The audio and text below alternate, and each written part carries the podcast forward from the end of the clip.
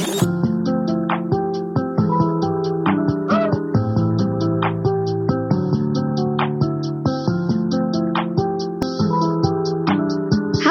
selamat datang di Brotis, ngobrolin fetis. Di sini bersama aku Sisi dan aku Eza. Pada episode Brotis kali ini kita akan ngobrol seru nih seputar fetis. Asik. By the way Niza, masih inget gak sama kasus kain jarik yang sempat viral tuh? Hmm, ingat banget dong. Yang bungkus-bungkus itu kan ya? Yoi, bener banget. Yang itu tuh, makanya waktu itu juga sempat happening kan istilah bungkus-bungkus. Iya, itu happening banget dan kasus ini tuh terjadi pada tahun 2020. Emang ngeri banget. Katanya sih itu termasuk kasus fetisisme gitu. Nah, Sobat Brotis, ingat gak nih sama kasusnya? Hmm, tapi kalau sobat brotis gak ingat, lupa gitu ya, atau belum tahu kasusnya, gak apa-apa banget tenang aja karena aku sama Eza udah nyari tahu dan bakal ngobrol dikit nih seputar kasus kain jarik. So, ngomongin kasus kain jarik ini nggak lepas dengan nama Gilang, yang adalah pelakunya dalam kasus ini. Untuk menipu para korban, Gilang ini mengklaim kalau dia lagi ngerjain riset tugas akhir dan perlu bantuan dari para korban. Iya nih Sobat Brotis. Dan juga korbannya si Gilang ini nggak tanggung-tanggung loh. Nggak cuma satu, nggak cuma dua, Gak cuma tiga, tapi dia tuh merugikan 25 korban yang merupakan junior Gilang di kampusnya. Waduh, banyak juga ya, Za. Turut berempati ya untuk para korban. Eh, tapi ada loh salah satu korban yang speak up lewat Twitter, sebut aja MF. Nah, MF ini cerita kalau dirinya diminta untuk membungkus diri dengan lakban dan kain jarik untuk mengetahui reaksi yang muncul. Nah, awalnya MF nggak mau, tapi karena kasihan, akhirnya dia nurut nih sama perintah Gilang. Terus dibantu temennya, tubuh MF dililit lakban sampai mata dan mulutnya juga ketutup, terus badannya dibungkus sama kain jari. Waduh, duh, berarti itu kerasa sesak napas dan gerah banget ya sih?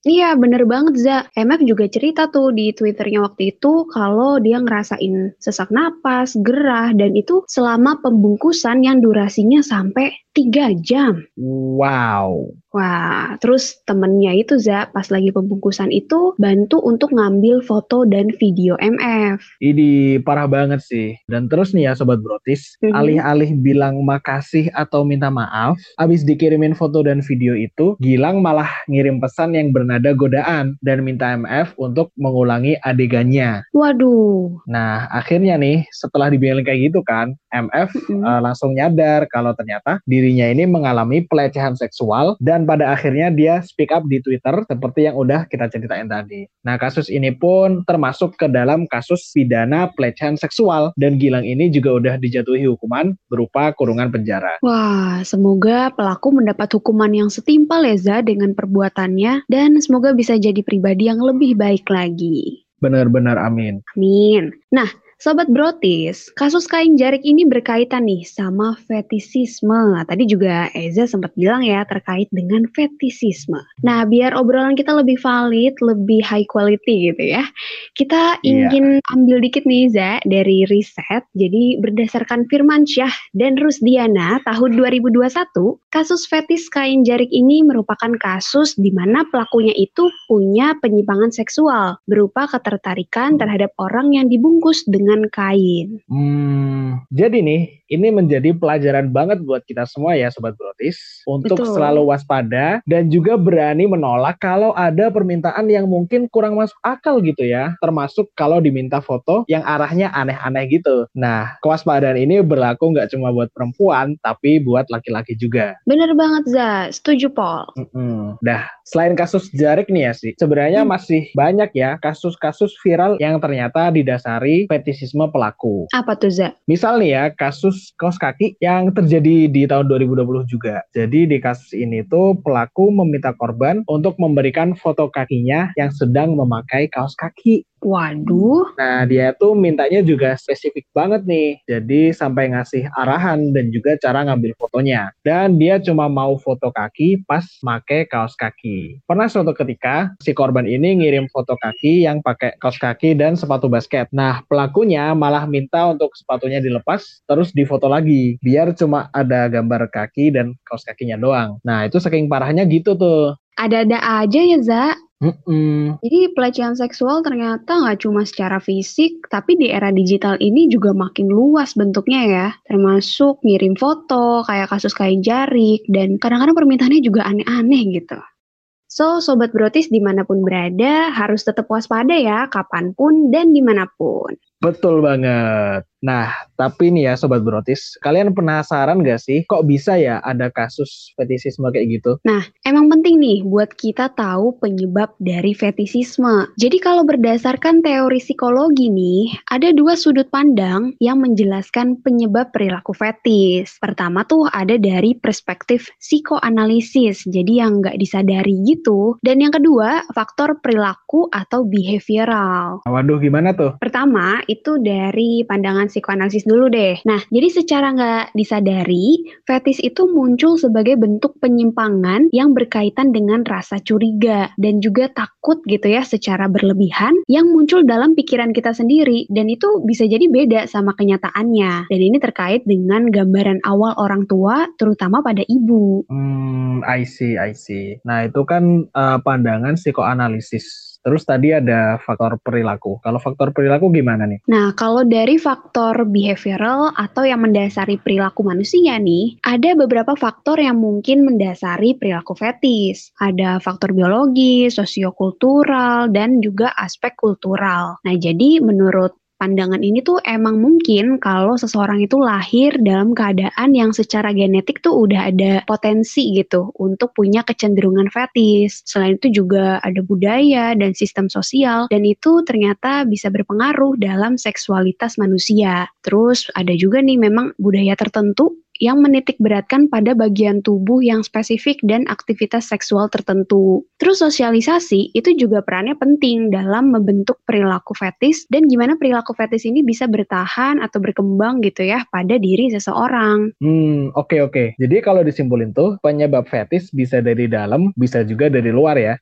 Kalau dari dalam nih bisa secara genetik, kemudian ada rasa takut dan juga rasa cemas. Sedangkan kalau dari luar bisa karena faktor lingkungan, faktor budaya, bahkan sistem sosial tuh juga bisa mempengaruhi. Benar, wah mantep banget tuh kesimpulannya. Nah terus Za, biar kita juga bisa lebih hati-hati gitu ya. Sebenarnya apa aja sih yang bisa jadi objek atau sesuatu yang menjadi ketertarikan bagi orang dengan fetisisme ini nih?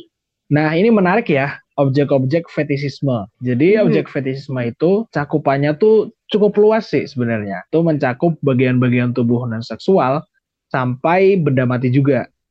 Nah, kalau bagian tubuh non seksual nih, contohnya bisa kaki, perut, atau mata. Nah, bagian-bagian tubuh yang kelihatan biasa itu bisa jadi objek dari fetis. Kemudian kalau ada benda mati nih ya, benda mati itu bisa berupa pakaian, kemudian kaos kaki, bahkan pada beberapa kasus bisa jadi mukena hingga sandal jepit. Nah, terus nih bisa juga ya ada gabungan dari keduanya, yaitu benda mati dan juga bagian tubuh non seksual. Contohnya kaki yang pakai kaos kaki, kemudian mata yang diperban sampai seluruh tubuh yang dibungkus kain jarik seperti kasus yang udah kita bahas tadi tadi. Nah, terus pada kasus tertentu, objek fetis ini juga bisa berupa cross dressing seperti laki-laki yang pakai pakaian wanita atau istilahnya itu gangguan transvestik. Nah, gitu sobat brotis. Emang objek-objeknya ini cukup luas ya kalau di fetisisme. Oh, oke okay, oke, okay, paham. Jadi objeknya nggak cuma benda mati kayak kain jari, kaos kaki, tapi bisa bagian tubuh atau bahkan gabungan keduanya ya, Za?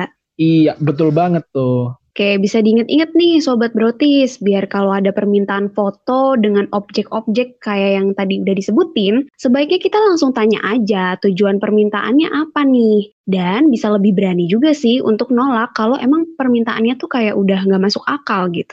Iya, setuju banget, setuju Paul. Dan anyway, aku pengen mengimbau juga ya buat Sobat Brotis, untuk tidak melakukan self diagnosis atau mendiagnosis diri sendiri ya, apalagi dari sumber-sumber yang nggak valid. Kalau misalkan teman-teman merasa ada kecenderungan yang mungkin mengarah pada gangguan fetisisme ini, bisa untuk menghubungi tenaga profesional aja, misalkan psikolog. Bener banget, Za. Jadi self diagnosis itu tuh nggak boleh ya. Apalagi hmm. bisa berdampak buruk juga nih ke diri kita. Setuju banget, setuju banget. Nah, Sobat Brotis semua, semoga abis kalian denger podcast ini, Sobat Brotis jadi lebih tahu nih seputar fetisisme dan bisa lebih berhati-hati juga terhadap tindak fetis yang mungkin aja bisa terjadi kapan pun, di mana pun, dengan siapa pun. Dan ingat ya, fetis ini termasuk dalam gangguan seksual. Jadi jangan langsung menganggap semua orang dengan fetisisme itu sebagai penjahat seksual. Yes, true. Oke, kalau gitu cukup dulu obrolan kita kali kali ini. Thank you for listening and stay safe. Oke, dadah. Semangat beraktivitas ya Sobat Brotis. See you. Have a nice day Sobat Brotis.